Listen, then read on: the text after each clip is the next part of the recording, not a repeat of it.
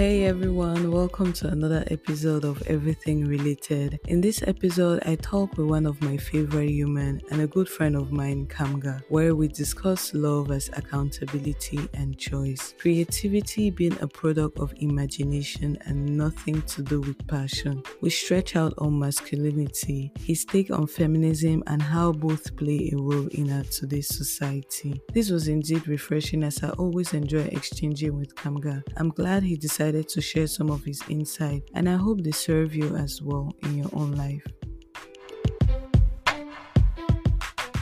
Hello, Kamga. How are you doing today? I am all right. I'm alive and grateful. I'm actually thinking of making some t-shirts with alive and grateful on it. I've been considering this idea for a while. I might just execute it one of these days. I mean, that's literally like your favorite, I don't know, phrase right now, or it has been for a while now. I don't even yeah, think right now. Like, so. I think I think it's my tagline now. I'm alive. Mm-hmm. I mean, clearly i'm not dead and i'm grateful because with everything that's happening in the world is like the one emotion that i'm trying to always just hold on. Like things go bad. I just heard a friend lost her aunts today mm-hmm. and i'm just like 2020 is just i don't know a mess. So i'm just trying to be grateful. Like at least i'm still here Anyways, you, my friend, are welcome to my podcast. And what did you eat? I actually finished. Uh, there was rice and bell peppers that Queen made. There was one last one left that. I finished with bananas. So yeah, I need to cook one of these days because she started OB when today, first of mm-hmm. July. I no time to do anything. So think I'll be I'll be cooking rice and beans tomorrow. But I add, I had bananas and uh, bell peppers and rice. Actually, it's bell peppers that has rice in it and then meat and stuff. And what's yeah. the weather like? Because it's extremely hot here. In it's Richmond. hot in Pueblo. The thing about Pueblo is that when the winters are not that bad, but the summers are too hot and you have flies. I, in fact, if anything, now I have confirmed that I am pro winter. Definitely, I don't I don't like summer at all, especially not summers here in Pueblo. Are you serious? I have a hard time seeing or imagining Colorado as a hot state because I came there was I was literally freezing. So We're in Denver. Denver is cold. Pueblo is not as cold as Denver. So even the snow. Oh, really? Yeah, the winter the winters here are not that bad. So you don't mm. you don't mm. get the kind of things I get in Denver. But yeah, the heat here nah not not good. I always like to start up my podcast or my conversation with asking my guests what their childhood was like. So what was your childhood like? Before I even go to answer that question, first I want to say I'm very grateful to be here on the podcast and to congratulate you for starting this podcast in the first place. I, I know you've been thinking about this for a while, and mm-hmm. to be a guest here means a lot to me. So thank you for inviting me. Thank you very and much. You're welcome. And uh, as for my childhood, let me see. I actually don't remember much of my childhood. It's one of those things that I've always wondered, like how can me who claims to be this creative writing person it's like my memories of childhood after the ages of 10 i don't have anything between 10 and below. I have like you know dabs and snaps of like oh yeah uh-huh. this thing happened this other thing happened but i don't really remember anything really. Like i remember stories but not my memories. So even so from from one downwards i don't remember a lot. Like i don't i don't really know. So but i know my parents were loving i know my mom taught me in uh, nursery school Mm-hmm. My mom was my own te- my teacher in nursery school, and my dad until around the year 2000 which is when I was 10 years old. My dad uh, used to work. He was working as um, in the private sector. He's an agri engineer, agri trained. So he lost his job with the private sector around that time. So that's when I saw more of him. So before that, it was mostly with have trips. Sometimes he would bring like food, but he was not at home as much. But my mom was at home. She was a teacher, nursery school teacher. She went to college actually university and then mm-hmm. came back and continued. So to stick to the subject of childhood, I tend to just go in circles. I don't remember much really. I know. I mean, I was, I was the first. It was. I am the first born child. you forgot your. You forgot your rule. you forgot your place. I was like, I was, like I, was I first or second? I'm not sure. I was the first child, and my brother. I have a younger brother, Steve, and uh-uh. I know your your brother is also Steve. And yes. Then, uh, Raisa is the third, and then uh, Layla is the last, the uh, last Coco. And between my brother and I, yeah.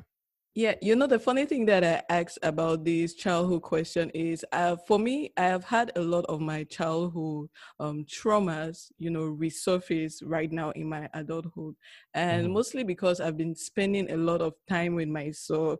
I don't think that I want to describe it as some sort of midlife crisis, identity crisis. It's a mixture of everything. But because of these, I felt like it was a pertinent question to put in my um when I'm doing my writing my Actually, drive. Like, right. And so uh, right. mostly because like a lot of uh, childhood plays out in our adulthood. Like the way we were raised, we are usually almost a product of our you know environment. And i think that's why when we grow up we say okay this worked for me. Nah this did not work for me. I'm cutting it out. So there's that Yeah, I, I mean, when you say that, and then considering what we're talking about before I started recording, you know, the Mhm. session you had with uh, Bifun today, it just got me thinking. I'm actually getting chills as I'm thinking about this right now, which is the fact that I I have some traumas that probably only Queen even knows in this whole world. There are things that have happened to me that people will not even believe that it's because I've, I've written so much and shared so much online that people people tend to think that they know you by reading your articles, which is weird because you get to edit.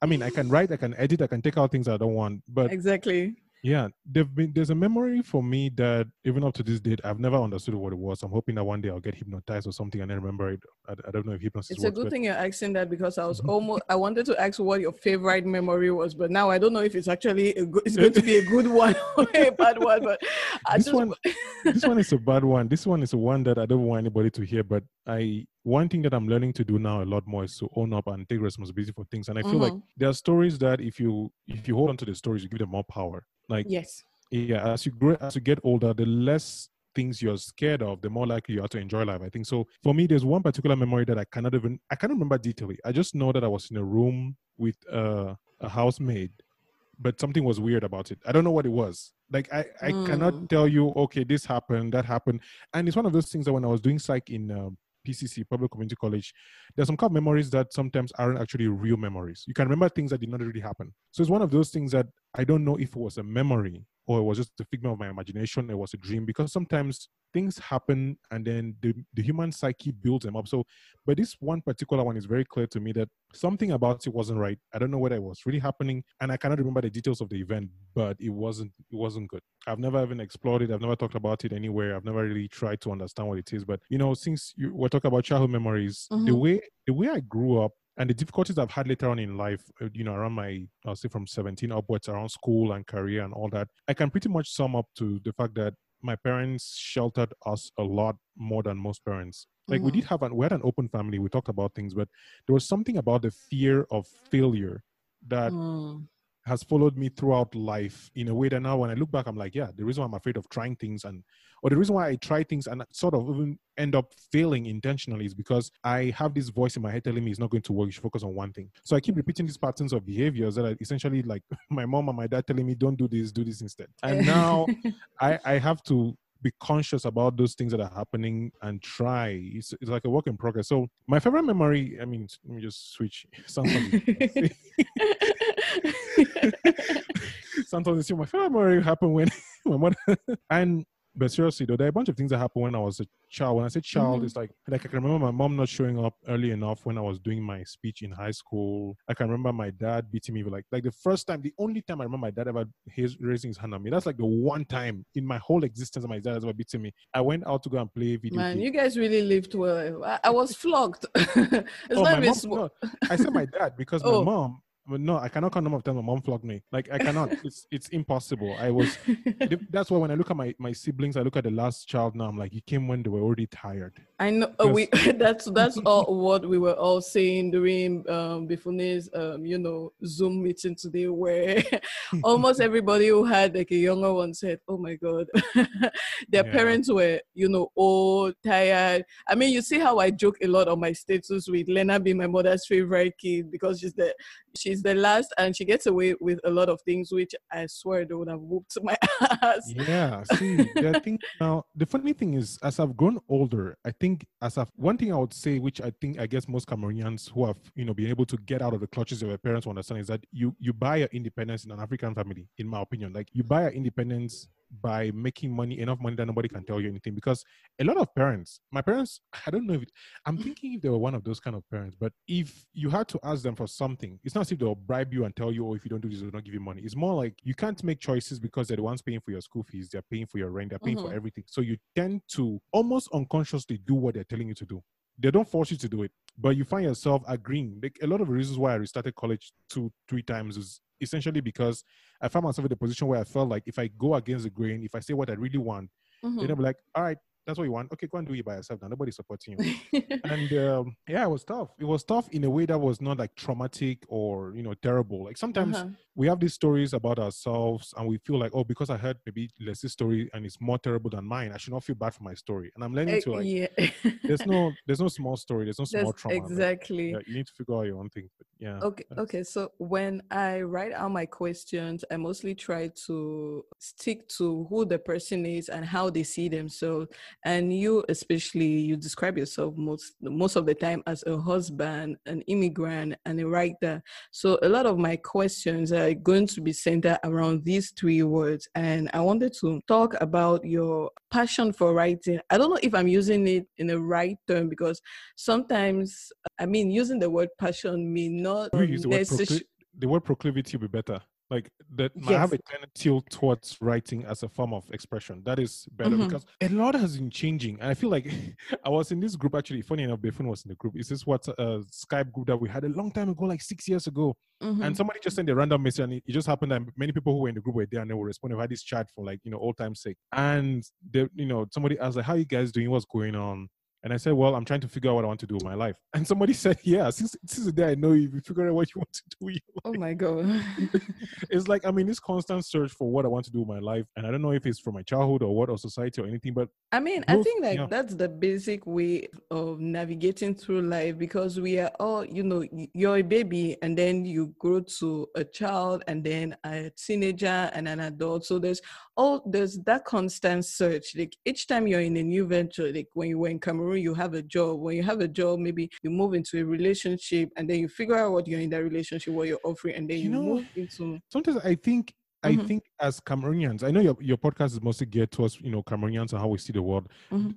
Now that I've had to chance to live out of the country and really you know observe myself and go through difficulties in marriage and Mhm. health and just being an immigrant overall, I think Cameroon shelters individuals from the hard questions that they need to go through to in order to grow and become responsible members of a community. Mm. Like, and, I say Cameroon, I mean like you know from the unit, from the family to the society to like Mhm, a lot of mhm. people don't actually get to deal with the, the consequence of their responsibilities. Things like corruption, bribery, uh, you know, rampant. I, don't know, but you know, come back to what you described me as, you know, right, a husband, writer, and I think it was you know immigrant. immigrant. There was a time when actually you pointed this out, like, hey, it looks like you know you've you've you've carried this title to the point where it's Mhm, like, mhm. it's becoming your identity. And to be completely honest, at some point I got disgusted with the term immigrant. In fact, I got disgusted with that particular title because it felt like I was in this box that I had put myself in and I was trying to keep myself inside, even though everything around me was clearly evolving. Mhm. And with time, especially very recently, you know, doing the debate, talking about toxic masculinity, talking about uh, relationships and, you know, the, the difference between men and women and, and masculinity and femininity, that there are things that I'm learning, lectures that I'm watching, people like Jordan Peterson, people that are getting me to start thinking about my own views of myself as a man, my views of myself as a, a male, as a masculine, Mhm. and looking at my own character, my characteristics, like my behaviors in certain situations, my my my assertiveness or agreeableness, or uh, you know, like what do you do with anger? So Mhm. that title, husband, immigrant, and writer, that title, I find it's it's inadequate. In fact, I find that many titles are very inadequate because it looks like, for me, this is one one big difficulty that I've had is to be able to say, "Hey, what do you do?" Like it's one of the most difficult questions that I've found myself to have to answer. Like, what do you do? And I ask. It really depends on who is asking the question. It's like, you know, who and are you? it's a do you do? very American thing, like very Am- American culture. Like, I mean, I've, I read uh, what's this? Twenty six stories of immigrants. You know, reflected something, something. I've forgotten the title. the good immigrant. The good immigrant. Yeah. Thank you for reminding me. But uh, I remember this guy. There was a particular story from this guy who it's a combination of Algerian, French, and everything. Where you know the first question you are usually asked is, "Where are you from?" And then what usually follows is what do you do? So it puts an immense pressure, especially for for those of us who are coming from Africa or oh, let me say Cameroon, where we normally don't ask those questions. Like, why are you know. for it? People ask those questions in Cameroon when they hear your your accent or your name. I think they ask like, you know, if you say, especially when they, maybe they're from the same village as you are or the same Mhm. tribe, like, oh yeah, do you speak this language or do you do like that's like the thing like when you say Kamga, oh Bami, yeah, then they Mhm. start talking to you if they can like which part of the you know the land or the west are you from? So I was uh the whole idea of being sheltered and you know parenting and all Mhm. going back to those stories about the way I grew up. I look at society now, especially with the role that the individual plays in society. I feel like there's so many things that we overlook. Things like Mhm. friendships, things like how each individual relationship shapes you to become either better or worse. Because people True. think that you, you stay in the same spot, you know, that you're a baby, you grow up, and you essentially just evolve into this adult that your Mhm. child, your, your parents wanted. But the more I think about it, the older I get, the more I realize how important daily decisions are, and how how ultimately the individual is responsible for their lives. And it's it's a very scary feeling to to look at myself and realize like, wow, if I mess things up, if I say something stupid, if I get somebody upset, Mhm. whatever I do, I'm responsible for it, whether I like it or not. Mhm. It's uh it's a it's chilling and also liberating because right Mhm. now, for example, you know, going to the whole creativity aspect and writing. Yeah, If I because I wanted to ask you what what is creativity? I mean, like, what's your definition of creativity, and who do you think a creative is? I think everybody is born creative and Mm. family, society, whatever constructs is sort of forces that out of us. Mhm. Because I've- I mean, have you ever seen a child who is not creative? A child who is not coloring or dancing or painting or Mhm. doing something. I think creativity is just the product of imagination. And I've hardly, I know you'd be hard pressed to come across somebody who doesn't have an imagination. Mhm. When even when they say introvert and extrovert, or you know somebody who is stuck in their ways, you have to have made the way so long that you get stuck in it. Because children don't even have ways; they watch their adults, they watch society. So creativity is just the ability to be able to connect ideas in a new way. And I think everybody has it. I think Mhm. everybody is born with it. But then for some reason, whether it's the industrial revolution that got people to focus on the you know STEM because people needed healthcare and people needed industries to be made, or it's just a society like Cameroon society where if you're a doctor, Mhm. you're seen as you know elevated and higher stature in the hierarchy of everything. Mhm. But if you are a photographer, it's not even photography is getting cool. Like how know. you know phot- photographers have made themselves cool because they've been able to sell their stories better. But if you Mhm. look at the writer, like how many writers do we know who are from Cameroon who think writing is cool, unless they've lived out of the country, like Imbolo or uh, um, Dibussi, who is here in the US, or uh, this man who wrote Mount Pleasant, uh, Patrice Patrice, Ganan. Ng- Yeah, like it, it's it's very rare to find. It's usually almost eccentric individuals, like people like Ngimbis, who Mhm. are in the country and who are still able to. Or people like Mark, like eccentric Mark, exactly. you know, extremists yes. who are, who are able to be in a country and still find a way to create art. And it's we could talk about this for years. And the more I think about it, the more I understand like to be a typical Cameroonian is to fail. You cannot be a typical Cameroonian. The, the highest level of a Cameroonian is to to look at Cameroonian and be like and just watch from a distance and say, wow, this is Cameroon, but I have a different role to play. Mm. So, how did you discover your writing, and what role has it played in your life? I think writing it sounds almost cliche, writing discovered me.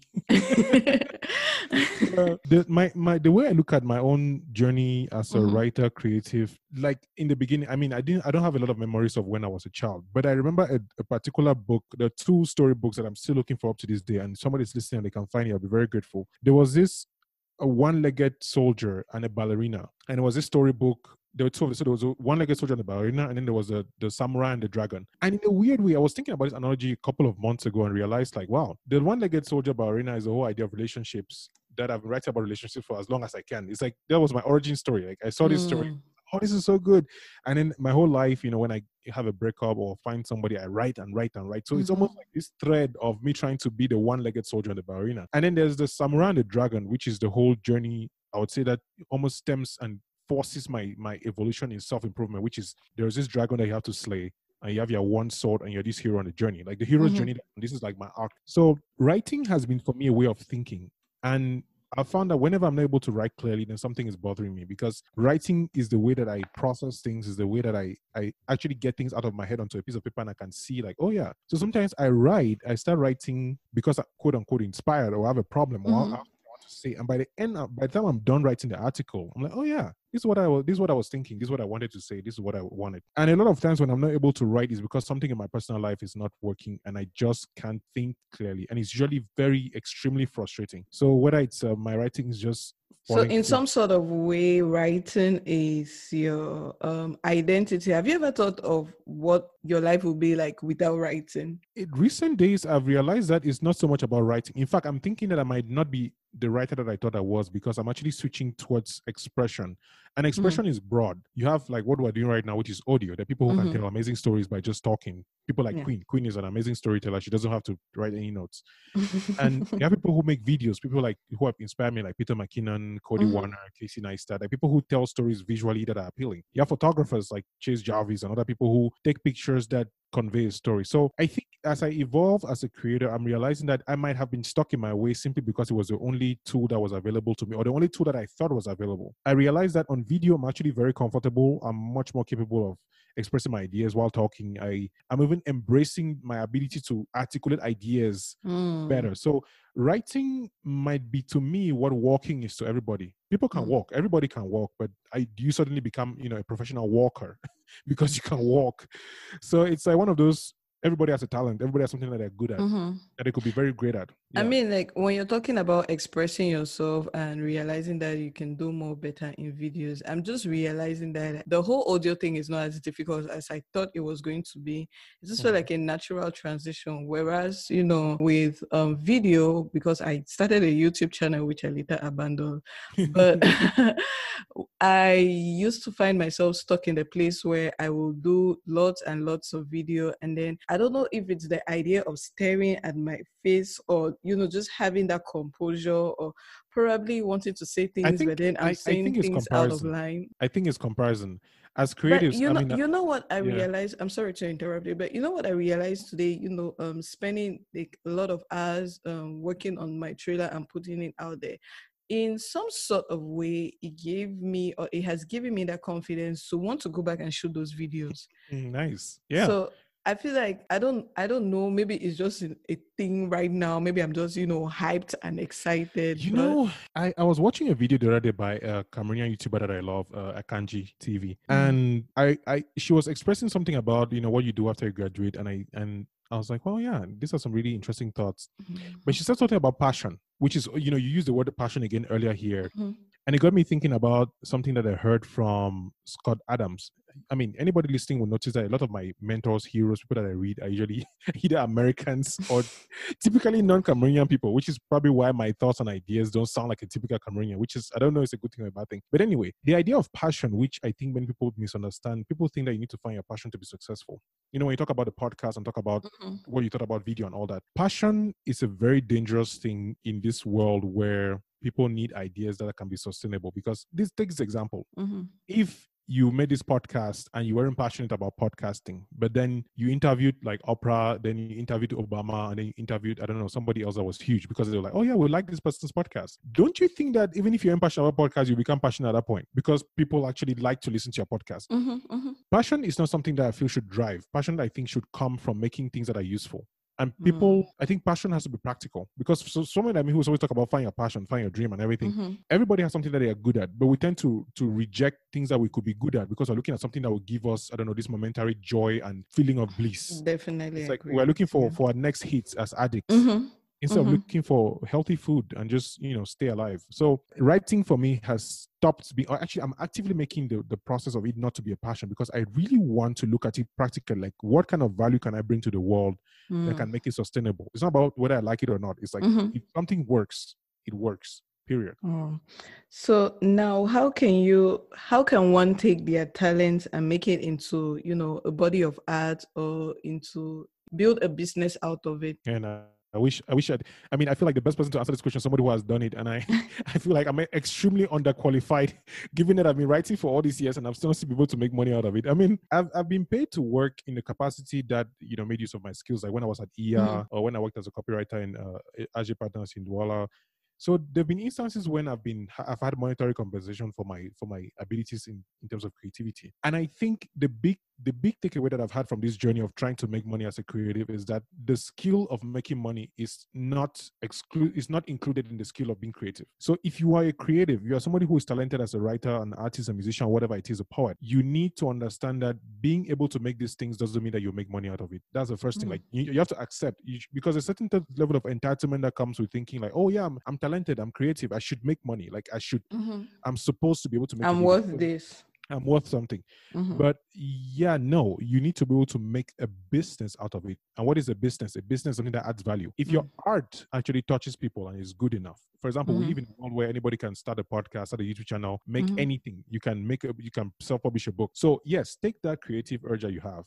Take that thing that you want that you already have. I mean, this is the process I'm in right now. So what I'm saying is really what I'm looking at, and then build a business model out of it. Business is not sexy for most people, for especially for artists, for creatives Mhm. business is not fun you know drawing a business plan looking at the audience selection writing copy building a marketing page graphic design all those things I know. but if you're going to make a living out of your creative art you need to know that you have a lot of skills to acquire and the more skills you, you acquire the more likely you are to actually succeed there's a book that i recommend you read which is i mean when i say you i mean whoever is listening which is called uh, how to win big how to fail at everything and still win big by Scott Adams, the creator of Dilbert. And one thing he says is each skill you add exponentially increases your odds of being successful. For example, Mm. you and I are predominantly writers. I mean, Yes. I'm not I'm not that great a writer, but I'm not that bad either. People have read my Mhm. writing they like it. So imagine, for example, I added a skill such as public speaking. I'll be able to write and speak, which makes me a pretty good, you know, I'm, Mhm. I'm sort of rising above the echelon. So imagine I could write and speak and then do graphic design, which means that I can, you know, make like pictures and images and put like text and still be able to talk about it. Now imagine I can do that and then do video. So Mm. I guess ultimately what I'm trying to say is as a creative, add as many skills as you can, especially the skill of business if you're thinking of making money. Mm. Yeah. And so, what is your ultimate goal with writing? Like, do you have one? I don't know. I'm Mhm. trying to run away from goals. Ever since I came across the idea of goals, of goals are goals are not sustainable. Find systems instead, and I'm trying to build systems around a life, a lifelong journey of adventure. Because I have realized, especially recently, with you know talking with Queen and Mhm. coming to the US and being stuck at home due to COVID, I realized how much I actually want to see the world. It's like a weird thing. Like it's not that I want to go and see places and take pictures and write about them. I just want to go to places and just be there. It's just this, this Mm. need that I have that I'm, I never knew that I had it, and I don't know how because first of all, I had an accident, and then I'm scared of driving, generally speaking. But I want to be able to go just stand in the Eiffel Tower and just be like, yeah, this is Paris. I've seen it. Now what? And then go to the next thing, and then go to the next thing, and then go to the next thing. So with writing, I'll say my goal is to just be able to think clearly. Or I, I, I started writing a, a bucket list of things I want to do, and publishing a book is one of them. So I really want to publish a book before die. I don't know what the book is going to be. I have an unfinished poetry collection in my in my computer. I have a book on immigration that I'm writing. I'm writing on Medium almost regularly. But writing is one of like walking, it's like breathing. I just want to do it because I want to do it. And I want to build a life that I can sustainably do it without having to get a job. Like a and I say job, I mean quote like regular having to clock in somewhere and get paid so that I can pay my bills. If my writing and my expression can pay my bills, that's my, I've achieved my goal, basically. I don't Mm. want to be a billionaire. Not yet anyway. so you mentioned medium and i know that you write a lot on medium and how do you think the platform has helped you I've been able to meet people who have influenced my life in both negative and positive ways. And I think that's life, right? You never know who's going to shift you in whatever direction. Mhm. Medium, I started writing on Medium before the, the partner program, but I did not take advantage of it because I was, first of all, in Cameroon, Mhm. and you're not able to connect to the partner program even in Cameroon. And then it was changing and evolving. Medium, my story on Medium, the key highlight of my story on Medium is when Befon and I created the publication uh, Selfish on Medium. It was around 2015, 2016. And we're both sort of lost. And we'd never met each other. We're all probably listening to the same podcast around the same period, and we're we're struggling to find out. Like I just finished uh, graduated from GMC, you Mhm. know, and I was wondering what I wanted to do in my life because I don't to Canal do, and it sucked, and I was still struggling all these things. And selfish was our was our own way of documenting our lives. And I think what we created there was what we, she and I call authentic blogging. We were writing our stories.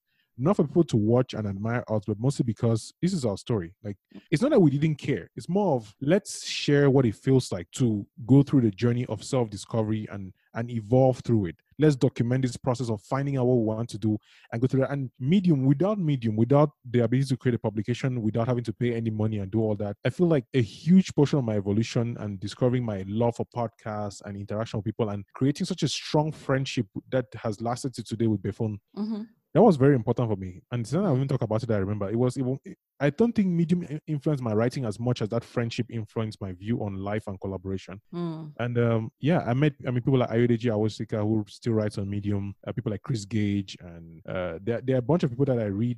Or actually, I've stopped reading a lot more than I used to. be- But Medium, Medium is nice. It was it a me- medium you met with Srini? no, I actually listened to the podcast, Srini's podcast, uh, The Unmistakable Creative, when I was in Douala and I Mhm. hated my internship at Canal 2. And every night I'll walk from Canal 2 to uh, Point to take a taxi to Lokpom.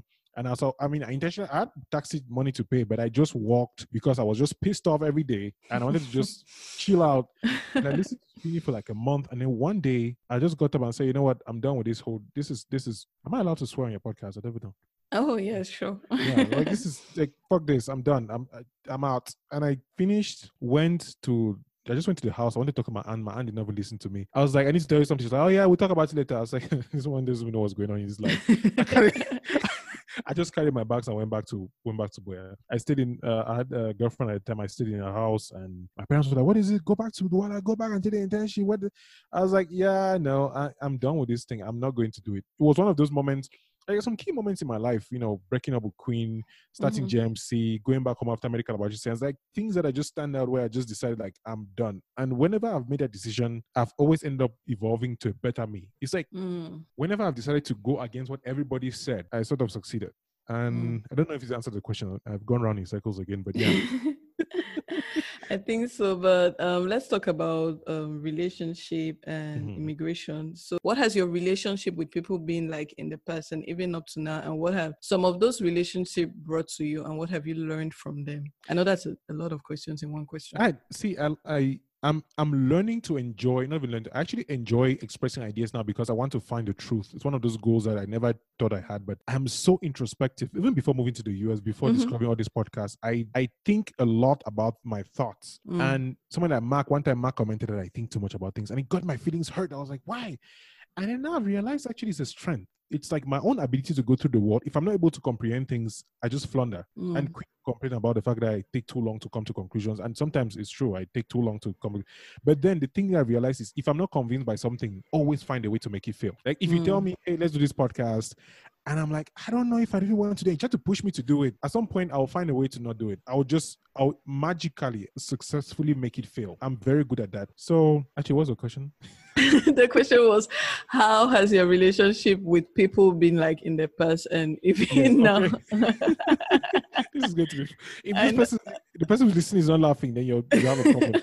but in the in the beginning, I would say in the beginning, I always people say that makes them beginning.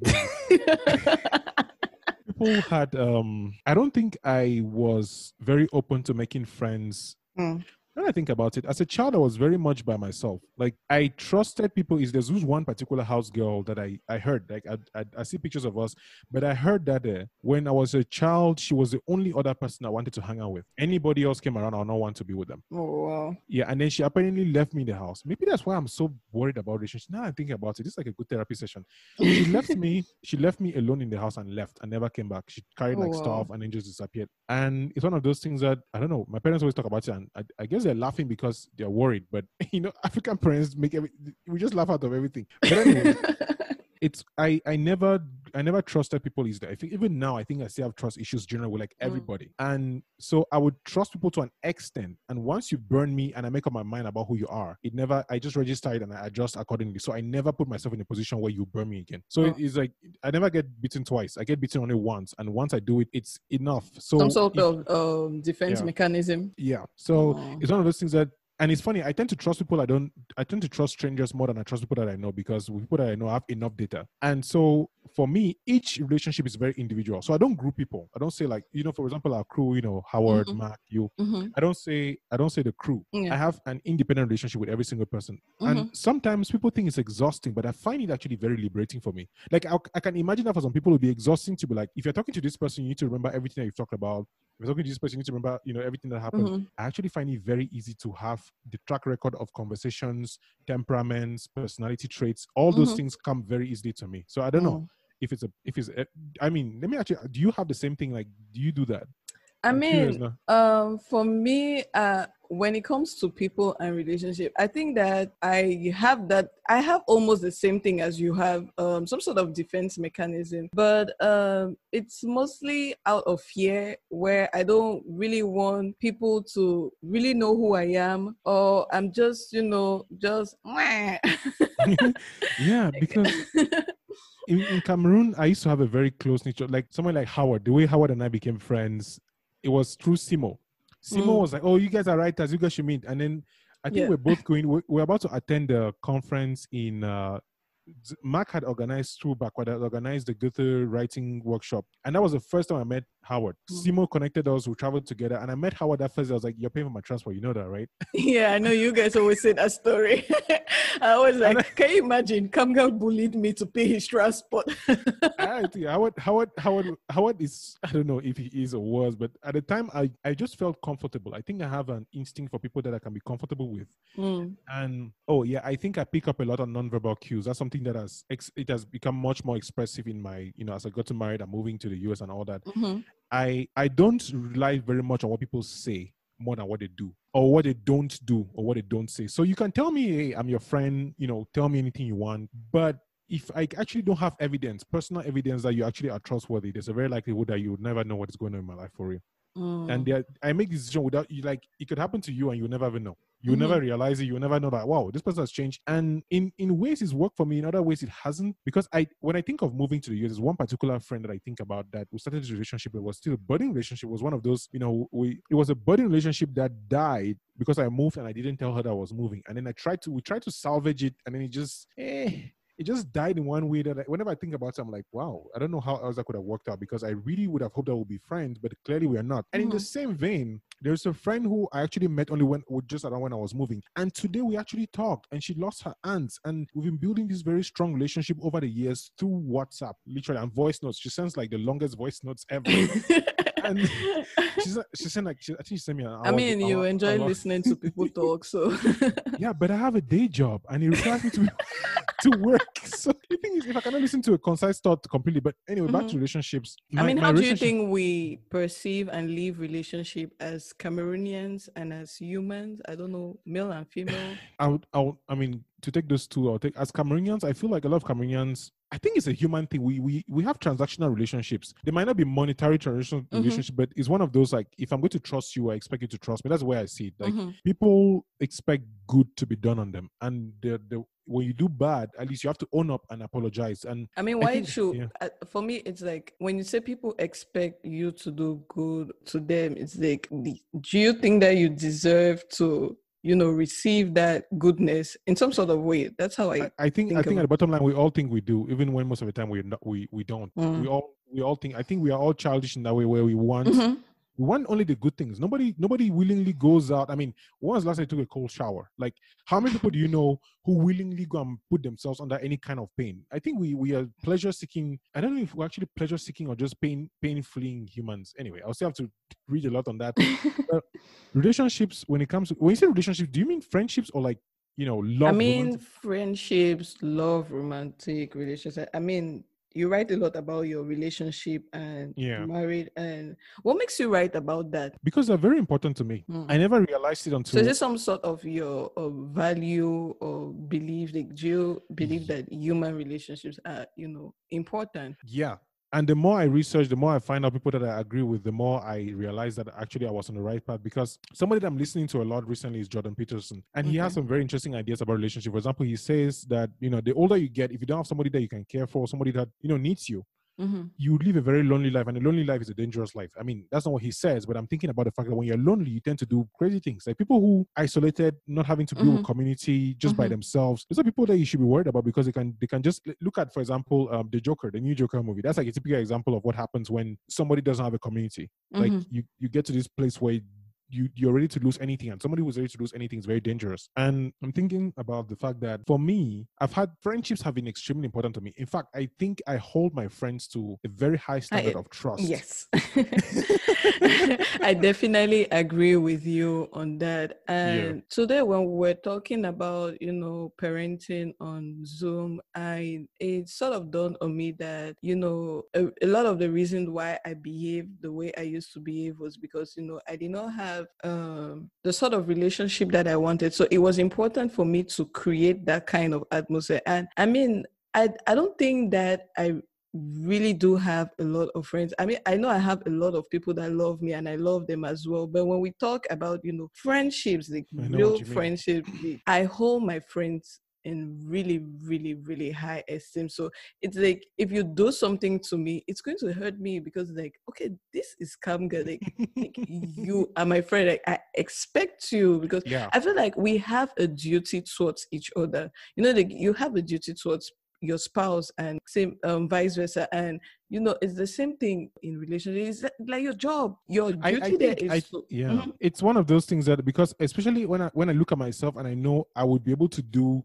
what I expect you to do because it's one thing that I'm learning a lot, especially with marriage, where Mhm. people people come to marriage with their baggages and expectations and everything. And one thing that I'm learning more is if I'm going to hold my wife to a certain standard, let me hold myself to the same standard. And I feel Mhm. like the, the most unfairness you can do to me as an individual is to hold me to a standard that you don't hold yourself. So if you're going to tell me this is the way to behave in a particular situation, I expect you to behave in that way or even better in that situation. So don't tell me this is how you should be. And then when the time comes for you to be the way you just told me to be, you're not. That's those are the things that really they get under my skin to a certain way. And then relationships over time, I've learned to be able to try to separate people from, and we are all flawed. Let me just put it this way: we're all flawed. We all Mhm. have you know discrepancies and weaknesses, and we all have issues that we're dealing. with. We all have we all have weird childhoods that are affecting us to adulthood. Sometimes things Mhm. that we don't even know about. And the more I start, you know, treating people with compassion and understanding, especially myself, like like, try to like for example, I used to talk about my whole book publishing situation. I'm like, oh my god, I've not published a book up to this particular time. Like I'm 30 years old, I haven't published a book. What am I? Excuse me, what am I doing with my life? And I I've been trying very lately to start looking at myself with more love. Like when I when I miss a deadline or when I Mm. don't do something I said I was going to do, I actually punish myself way more than people. Like there are times when I'll do something, and by the time Queen is telling me, I already know. So the more you tell me something that I, that is bad that I, I was aware of, the more likely I used to get on my bad side. almost like your your your hardest critic Yes, I am, and it's one of those things that people, especially Queen, never understand. Like, okay, why do you write if you, you know, you're going to complain about the comments? I'm like, comments for me are the expression of whether my writing actually fell flat or had a reaction with somebody. And if I cannot get that, it means that something is wrong with me. Like, I always take responsibility. Like, I didn't write well. It's not that nobody read. It's not that Cameroonians don't like reading, or that what I'm writing about is it's like I should have known better. And Mhm. that puts me in a place where I'm always thinking about how to improve. I think my whole drive towards self improvement is because I, I have this strong, almost unfailing belief that people are capable of improving and being better. And sometimes it, it, it works great for me, but when I hold other people to this standard, it yeah, it doesn't work well. So i mean how do you I'm to- to handle hateful comments like have you received some I've- I've So- received like this one particular video that is on YouTube that has had the most negative. it actually has more on likes than likes, and I love that video. If you got to read my, my response, it's like the only one time on my whole internet. I mean, there've been videos, there've been comments on the. I got featured once by a Medium publication, which is actually like a pretty big deal. And you know, just so just nobody mm-hmm. knows this yet, but I'm actually working. There's another piece that I'm featuring that we're working on editing, so they'll, they'll be publishing that soon as well. Mm. And um, somebody came and said there that the only reason I'm capable of talking about, you know, immigration in America is because I'm no longer in Cameroon. Like, if I go back to Cameroon, like, why am I staying here if it's so bad? If it's so terrible to be black in America, what am I doing here?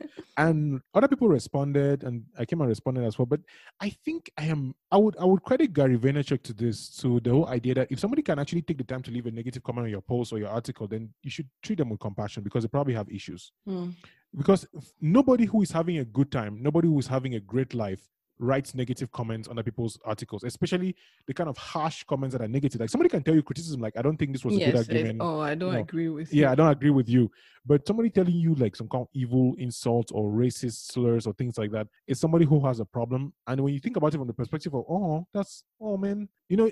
So now I actually give love when somebody writes something mm-hmm. bad. I'm like, wow, thank you so much for your comment. I'm so grateful you came here to read today. Like you took your time out of the day to write a comment, man.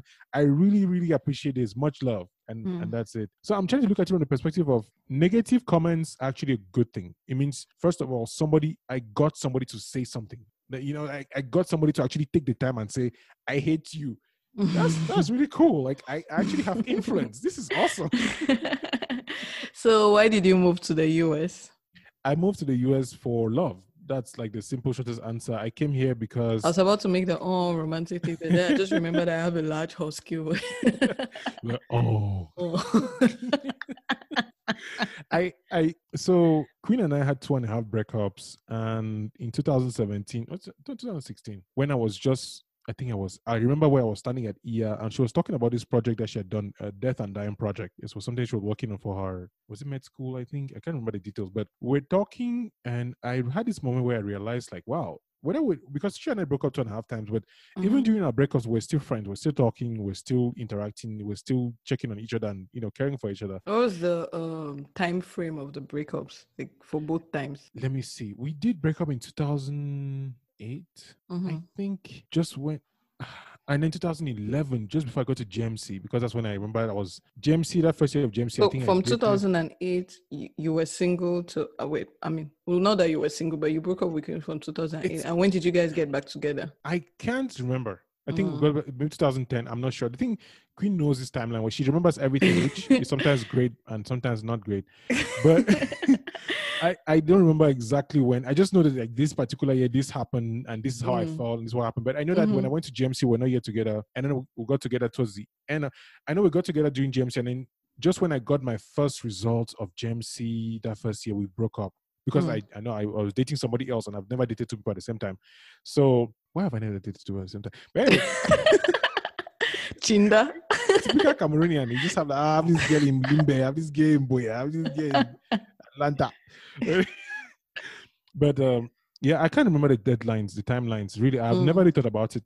I feel like for me, the details of the story are way less important than the actual feelings. One of those things Mhm. that I realized with my writing, I hardly talk about the details. I most talk about the feelings, what was said, what was happening.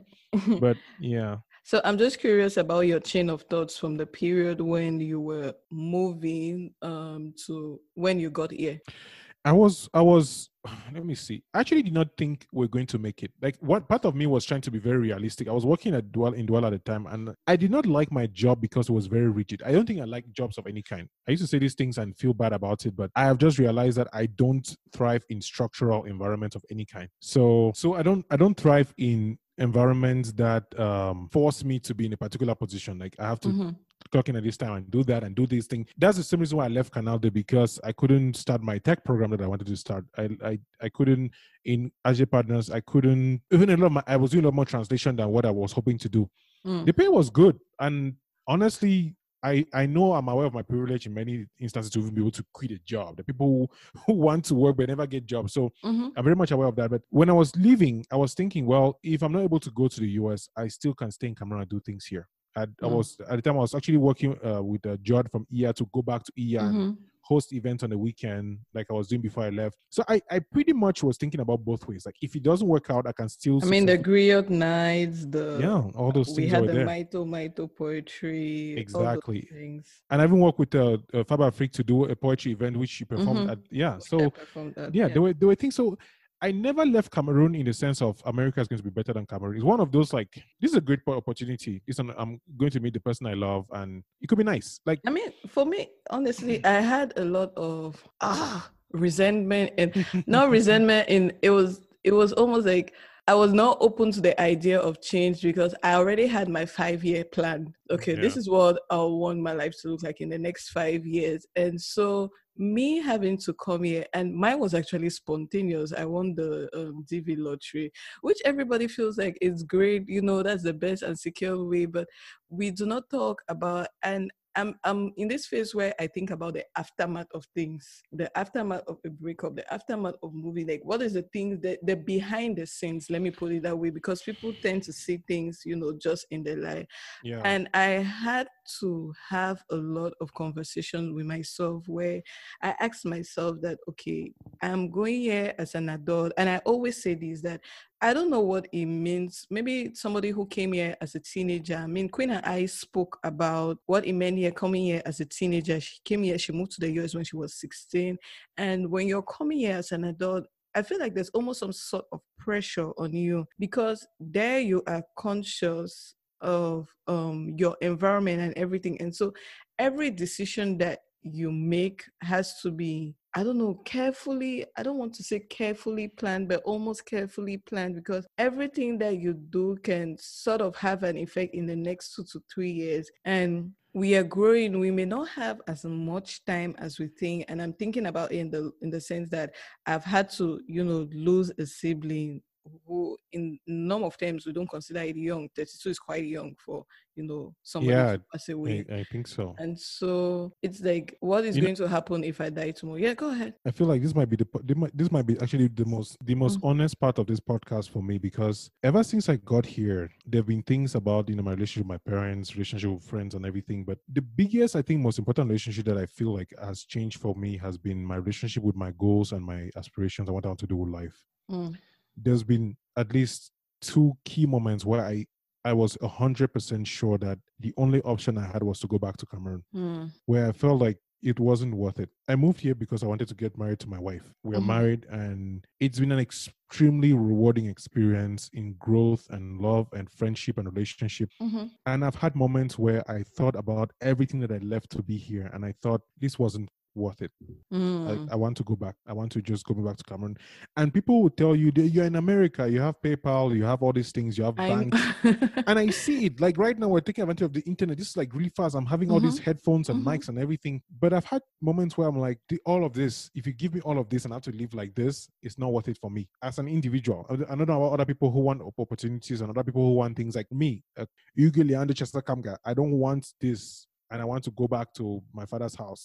I mean, I, I've said I've, I've said that before. Like, I just want to pack my things and go back to Cameroon and sleep in my Yeah. father's house because when you come here, I think that it's um it mostly comes from you know adapting to the environment. It's a very rushed system, if I can say so. So people are in a constant, you know, it's, Cameroonians are not built for the US. I don't.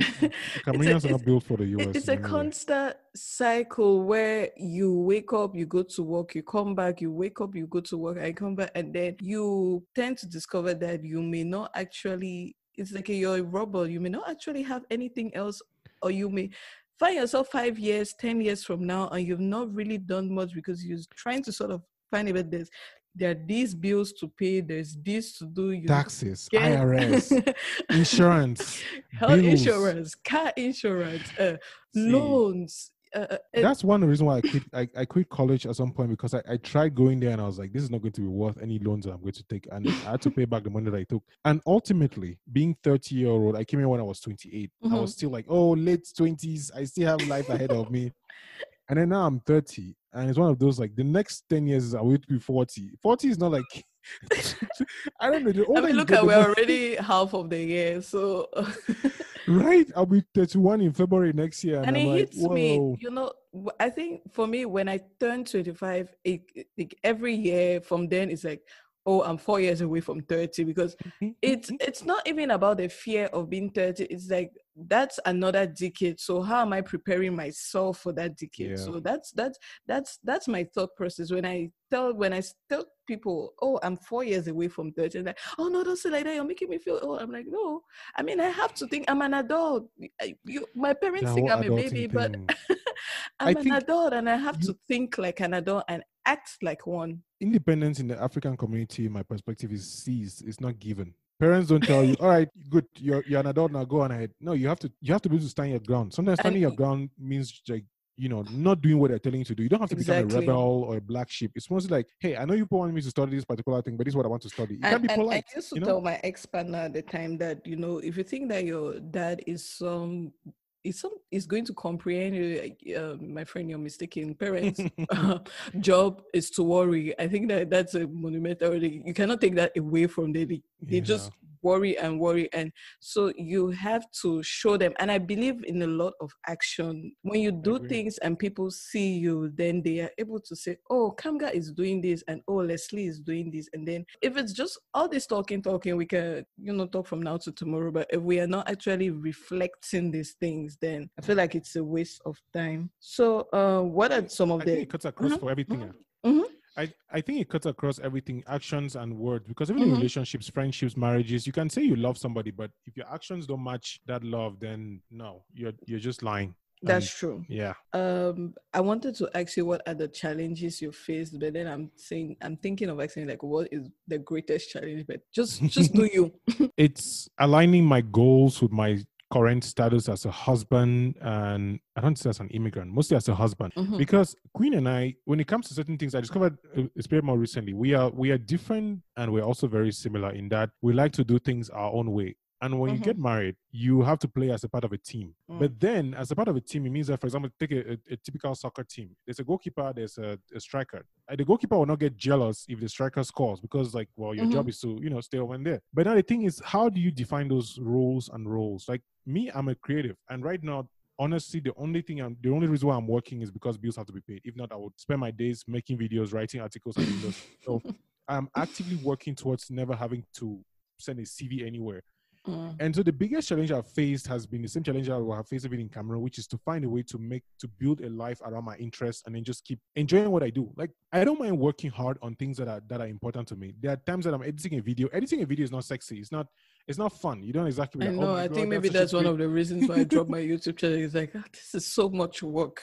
Yeah, but I I noticed that everything that is worthwhile requires a certain level of of discomfort of Mm. effort. Without effort, there's no worthy like oh my god i did this. Like you have to be able to get out and say i did this thing. So the challenges that i'm facing right now is really around letting go of my old self like learning how to drive getting to an accident and getting back into a car Mm-hmm. and making my own decisions and choosing my own path and standing my ground when it comes to my relationships and my own goals as an individual and saying what I want, saying how I want it, and being able to handle that and learning more about myself. So it's really one of those things that I'm like, this would have happened when I was in the US or in Cameroon, but in the US, I don't feel I miss my family, I miss my parents, I miss my siblings. That's like I miss them, but part of my mind is like, but there's nothing I can do right now except, for example, if I can build a life that I want, make mm-hmm. enough money, then I can travel whenever I want and see them. So it's Yeah. and as soon as I think I miss my parents, I'm like, okay, let me start working to make sure that I can afford to see them. So my brain automatically goes to like solution mode. Like if I want to see people in Cameroon, I should go to Cameroon. To go to Cameroon, I should afford a plane. To afford a plane, I should make money. And to make money, I should figure out my business. So Yeah. it's just funny mind thoughts part. Yeah. So, would you want to move back to Cameroon in the future? I want to have my legs in both countries if I can afford Mm. to. Actually, Mm. I want to be able to make. I came here for one reason, it, and I don't want to. I'm not going to pretend that there are no advantages to being in the US. There are Mhm. so many tools and things I'm using that I actually feel terribly lazy because I know people in Cameroon who, if given the tools that I have and the opportunities that I have, will excel. But then I don't want to feel bad for it because I've had to go through a lot of uh, accommodation and acclimatization and you know learning about America and just adjusting to life. Like I cannot undermine how much progress I've made, so I'm not going to feel bad that I'm taking my time to learn things.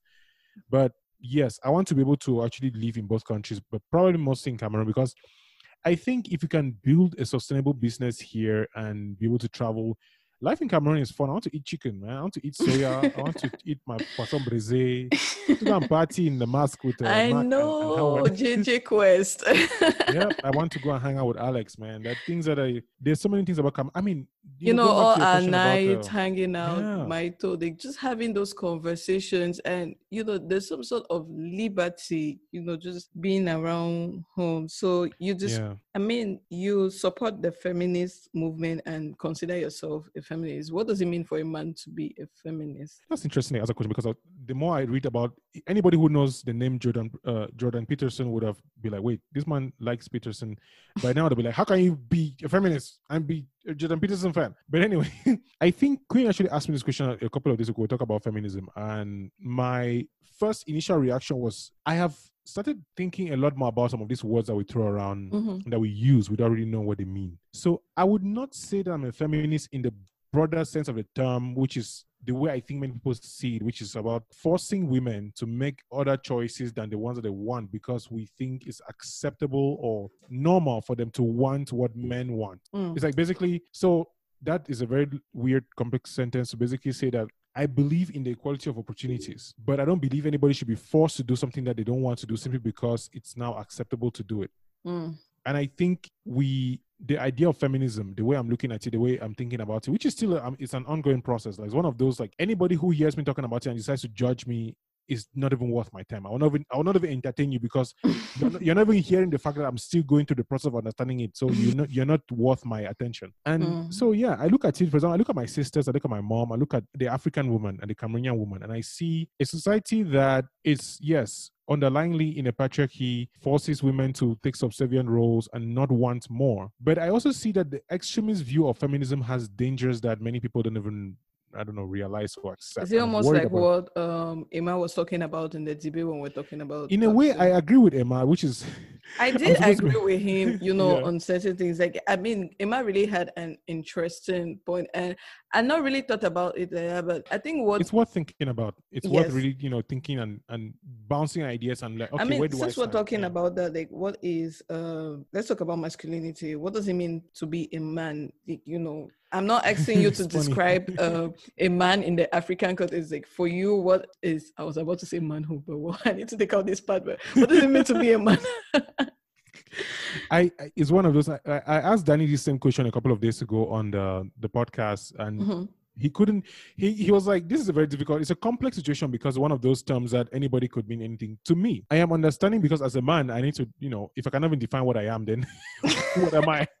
And it's, it's one of those things like you know we're always an ongoing conversation but i think there there's differences between when men and women that are that are data has shown which is why I, I am enjoying jordan peterson and trying to delve more into the idea. There are differences between men and women that are showing that as a man there are certain things that you tend to do more than a woman and as mm-hmm. a woman, mm-hmm. I tend more to do more than a man. For example, on a scale of agreeableness, data, according to Jordan Peterson, shows that women are more agreeable than men. Like, essentially, what he says is you're more likely to find an agreeable woman than an, than an agreeable man. It doesn't mean that you will not find agreeable man. Like, he, he, he really explained this thing very well to show about data. That guy is such a smart guy that I, sometimes I feel like he can tell you a lie with data and you believe him. But the idea of masculine and feminine, man mm-hmm. and woman, there are properties that are more likely to be seen on one side than the other. Doesn't mean that the other doesn't have a side. So for me, I'm looking at the idea of man and woman as this ball of energy, yin and yang, but where there's more in one than the other. Mm. And it mm. could be in any. For example, you could have a woman who has more masculine traits than feminine traits. Mm-hmm. You could have a man who has more feminine traits than women than masculine traits. You could fit both. You can but now the issue is when the term of it's like term feminism and manliness or that there are extremes to any of these terms that are very dangerous. For example if somebody men tend to be more aggressive than women doesn't mean that they're not mm-hmm. aggressive. But now taken to the extreme the 1% of men who are extremely aggressive now tend to be seen as the poster children of being a man. Now you have people who are against that and people who are supporting it. And that's what the mm-hmm. problem is. I think that's where the whole idea of toxic, uh, toxic masculinity comes from mm-hmm. because you have mm-hmm. people on the extreme, the 1% who are extremely masculine. Ex- and when I say extremely masculine, I mean that the, the, the purport traits that is it what, what um, is usually termed as um, being alpha female or alpha male? Things like that, for example. Alpha, oh. I guess it comes from the whole tribe and animal kingdom where there's mm-hmm. like one leadership person who essentially everybody is either mm-hmm. afraid mm-hmm. of or leads. And I'm not very much documented on the subject, so I can't talk with authority. But the alpha male is one who is more manly in terms of like you're muscular, you have abs, you speak with confidence, you're assertive. So you have all these positive traits that people are trying to copy or emulate, but then we forget the traits that are actually necessary. For example, one trait that I'm trying to to still understand how to explain in terms of being a woman is the idea of nurturing. Mm. And people look at nurturing as a negative, like it's soft. But then mm-hmm. think about this. This is something that Jordan Peterson says I'm trying to understand. Like, do you does anybody I mean, we've talked about this. How hard is it to actually be a housewife? People know and appreciate and until you've been a housewife, you can actually not understand how difficult it is. But imagine you had like you're you're overseeing six uh, employees mm-hmm. who shut on themselves, didn't speak your language, and require you to feed them, else they would die. but then we, we look at it and we say, I need no. to take that out of my imagination. That's a bad because it's I'm, I'm talking about this as a man I'm I'm learning now to actually be comfortable with the discomfort of the feeling that I think that there's a certain role that women are better placed to play to play because this is the conversation that gets people to say you're sexist and misogynist because mm-hmm. nobody actually wants to talk about these things without applying emotions to it. Actually, look at the logic and, and like okay, let's look at what what does this actually mean? In which world does actually caring for somebody become a bad and negative thing that people should not be encouraging? Mm. And why should men not be more caring? Like it seems we, we say no, only the woman can do this to take care of the family. No, there is a very high chance that somebody who is more who tends someone anyone who tends to be more nurturing should take care of the family, right? Mm-hmm. It, it has to be the woman. However, studies and data shows that you are more likely to find a woman who is able to do this thing. But mm. people actually want to have that conversation to actually talk about okay, if a woman chooses to do these things, should we actually tell her no, don't do it? Go to school, go mm-hmm. to STEM. We need more women doing this thing like i don't i don't know this is i mean you've, you've answered almost uh, you have answered the next question uh, actually was like to find a balance between modern day masculinity feminism and culture uh, mm. without culture being erased. And the next thing i want to talk about because we're almost running out of time is that yeah. you and i talk a lot about cameroon. What do you think it means to be cameroonian? That is a that is a very difficult question. I think one one thing that i've heard many many times over is that there's no aspect of cultural or national identity when it comes to Cameroon. And unfortunately, I might have to agree. I feel like there's nothing that actually stands out and say that is Cameroonian. Why? I don't know if it's because we have 230 plus independent cultural aspects. Oh, the whole that, English and yeah, French. I don't know if it's colonial history that left us without any identity of any kind. I don't know if it's a government that forces people to look for super methods to achieve success of any kind. I don't know if it's the the the people who stay in leadership for decades without giving young people the opportunity to try new ideas. I don't know what it is, but the system is broken, the government is broken, the culture is broken to the point where survival is the only achievable. So I think Cameroonians survive. If there's anything that I've noticed about Cameroonians, that Cameroonians will find a way to survive anywhere you put them in the world. I've hardly seen a Cameroonian who cannot survive. Yeah, there's certain bad traits that you know Cameroonians carry. Like I don't even know. I would just be generalizing. It doesn't mean that all Mhm. Cameroonians have it. It's more like Mm-hmm. many people tend to be gossipy. They tend to to want to find the easy way out. They tend to you know be traitors. They tend to talk about everything except their own problems. But you also find. Cameroonians, yeah, especially comparison. You also find Cameroonians who are successful in their lives in different places. Cameroonians who Mhm. take care of their business, handle their families, are very diligent, very successful. I mean, Bu Windim, for example, who is like Yes. the first the first Cameroonian uh, female aerospace aerospace engineer. Writers like Imbolo Mbue, who Mm-hmm. a lot of these Cameroonians that are successful tend to be out of the country. Like, what does that say about Cameroon? If if most people who win have to leave and come back, even people like Roland Fomundam who Mhm. are doing you know changes in agri, even my dad had to go to Israel, but he didn't stay there for long. But it seems it's hard to find a Cameroonian who stays in Cameroon and is successful and actually you know worth emulating. I don't know if it's a curse, but so what do you think our generation um, can do or maybe they are already doing in a broad spectrum that you know will make cameroon better I think th- my answer will be would, would tie to like any any generation. I think we need to take a huge. We need to really th- think about individual responsibility a lot more. Mm, Yeah, and the I consequence of our actions. that. Yes Yeah, because I know many people are doing a great job trying to document the country. People Mhm. who are trying their best on Facebook and businesses and all that. My siblings, my sister is, is running her own makeup business, and today I was just talking with her about how proud I was about what she's doing. And it's hard to thrive in Cameroon. I think we need to give Cameroonians credit for for being able to make a living out of that system. It's one thing that when people talk about Cameroon Cameroon negatively, I always have this. I feel I feel bad first of all because I'm a Cameroonian. Mhm. Secondly, because people have no idea how difficult it is to be in Cameroon and survive. Like, I need to say the second time, people have no idea how hard it is the, Mhm. the government, the structure, the culture, the families and, and system for anybody who is creative or who is inclined to want to do things to survive. So, when people blame Cameroon's government and talk about corruption and everything, I always feel like they forget those who, in spite of all of this, still find a way to have hope and keep pushing Mm. And I, I hope people can think about that at the Cameroonian level, like the whole survival idea, the, the resilience of Cameroonians cannot be underestimated. And I Mm. think our generation is doing a great job to show that in various levels. The people who are thriving entrepreneurs, creatives, media people who, and I think the more we collaborate, the better we can successfully change the world and change Cameroon to start with. I think that collaboration is very necessary to actually work with people that we may not see on the same page as, but have the same mutual goal. I think we need to do more collaborations of any, not just YouTube collabs. when you talk about collaboration do you talk about collaboration in the sense of like more anglophones and francophones or you know like just I don't even care about Anglophones of Francophone. I mean, like Mhm. individuals. For example, Mm. this podcast right now is a collaboration. collo- yeah Yeah, like my there's my friend Brian who runs uh, Top Up Spaces, and what I'm doing very actively now is if he needs guests, I try to find people that will work for his podcast and recommend them to him. So to Mm. be actively involved in having in other people's success, especially other Cameroonians who are working on things like to go out of their way to help somebody to succeed. I think that's something that we need to learn more, especially our generation, because we're more open to ideas. So Mm. if somebody needs help, find a way to help them. Yeah, you might think of, you know, find a way to help them without hoping that they'll help you back. For me, it's like a personal mission. If I find somebody who is who I want to work with, I would do Mhm. everything to actually give them something that they need. Mm. Just because. I think we need more of that. Okay. So, um, how do you define love, peeps? Oh, by the way, I call Kanga peeps. I forgot that this is not a personal conversation. I think love is accountability. Mm. Love is actions. Love is responsibility. Love is the idea of love. People, I think some people are in love with the idea of love more than actually what love means because love is very difficult. Thank you for that. people fall they fall in love fall out of love love is a Uh-huh. choice it's something Uh-huh. that i think i've written about i said about Mhm. you get up every day and you choose to love somebody and Yeah. yeah and when i think with long-term relationships love is not enough love is great to keep things going but you need to build a bond that is stronger than love True. they say for god so loved the world that he gave his only son you know Mhm. i don't think i don't think he was loving the cross and dying and pain it wasn't love that kept him on that cross no. It was the mission. It was the goal. It was the choice. Like i'm choosing to kill myself so that you can live and have eternal life. So whether you want to love me or not that's a problem.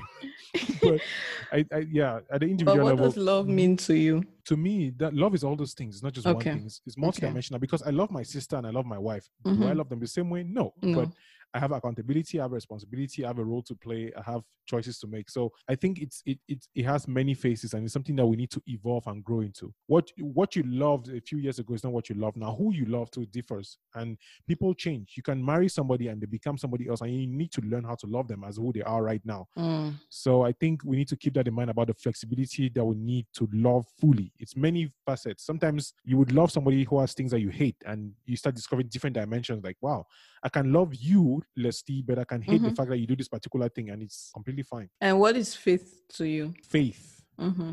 Faith is the belief that you are too small to have what you think that you want to have. Hmm. that there is more than just your puny existence, that there is more than just you and your ideas and your thoughts, and that I will sit here and talk about all these things and think that I'm intelligent. No, I'm not.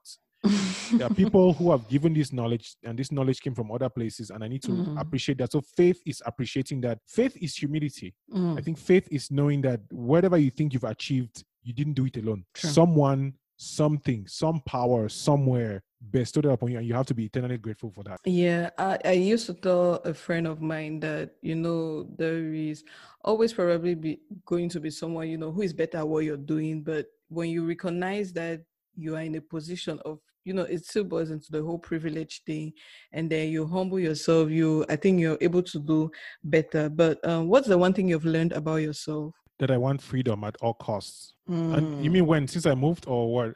I mean, just you know, we evolve every day, and then Freedom. as we go, we realize that okay, this is what I've really learned about myself. For me, it's been resilience. I've learned that you know I keep pushing for not because you know I'm not addressing those things, but it's part of my being, and you know, sharing and giving. I have denied that for a very long time, but I think I'm beginning to accept that this is who I am, and so Yeah. I rather take it in humility and um shared with others than just you know deny it Yeah, Uh, freedom. Freedom for me has been one of those things I've come like mental constraints, physical constraints, financial constraints. All those things give me anxiety and put me in very frustrated and angsty position. And I realize that my goal in life is to be able to do what I want, when I want, how I want it. I mean, to the, to, to the best of my ability, and so far as it doesn't impede somebody else's freedom. I really want to be able to get up and say, I don't want this job, and I can stop it.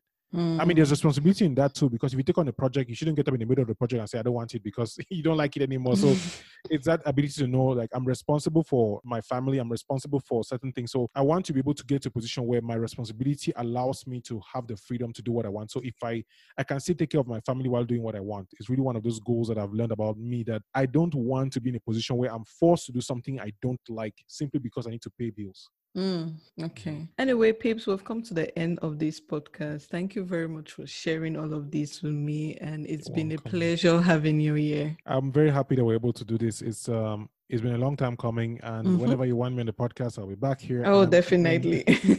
yeah, I'm glad. I'm glad you started, and I really appreciate being here. So thank you. okay. Thank you. Bye. Bye. Thank you very much as we've come to the end of this episode. Until next time, I'm your host, Leslie Mia.